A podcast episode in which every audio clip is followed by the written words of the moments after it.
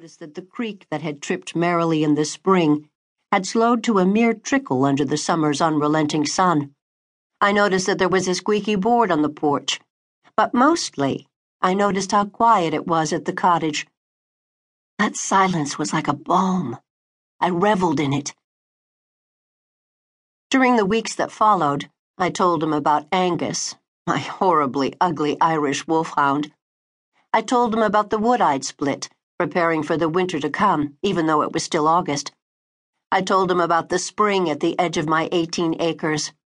It gurgled along, even during the hottest, driest summer days, and fed the small pond.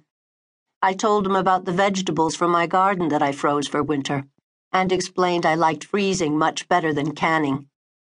I told him that I liked crafts. I didn't say art, because I'd always thought it sounded pretentious to call what I do art. I taught art, but I'm more of a crafter.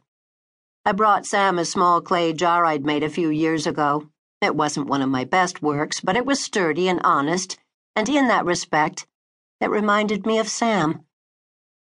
I told him that I liked Guinness more than Killian's.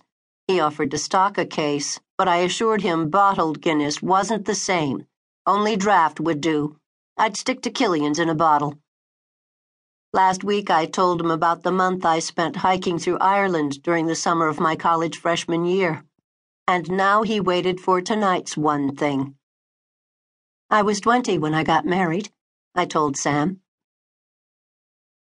Lexie Morrow was using her sweatshirt as a makeshift blanket in the middle of the quad, cursing Robert Boyle, a fellow Irishman who was considered the father of chemistry. It hurt her heart to curse someone else who'd come from Ireland. Her father had instilled a great sense of Irish pride in her from birth. But the reality of the situation was simply that the subject sucked.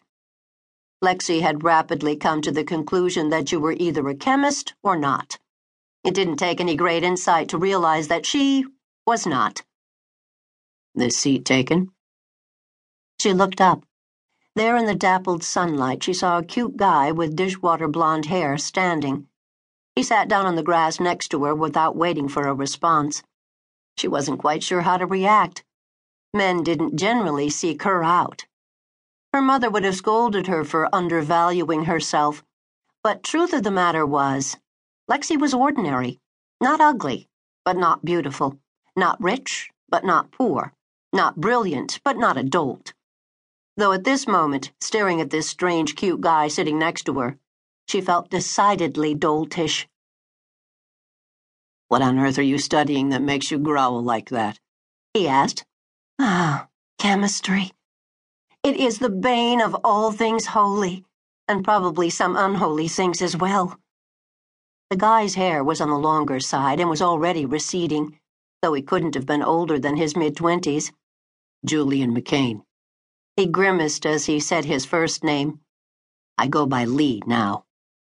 I would have in school as well, but Mom and Dad shelled out for a good Catholic education and the nuns didn't hold with nicknames. He waited, looking at her expectantly. There was nothing to do but introduce herself as well. I'm Lexie Morrow, Lee. My mother tried to make me an Alexis, but the name just wouldn't stick. I've always thought I was more of a Lexie. Lee McCain and Lexie Morrow. They fit. I mean, if we got married, we'd share monograms. He laughed at himself. Lexie couldn't help but laugh too, though normally, if someone else had mentioned marriage within seconds of introducing himself, she'd have been put off. But there was something about Lee McCain that couldn't be put off or ignored. There was something infectious about his chuckle. It dared you not to laugh too. So, Julian, you're not overly fond of the name? He sighed. It was my grandfather's name. I was the second son.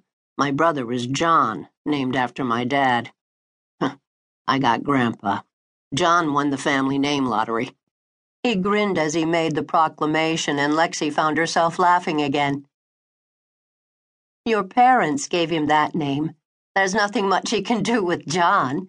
But you gave yourself the name Lee. That's a powerful thing. Naming yourself is rather like charting your own destiny. I never thought of it like that. Looking at something in a new way.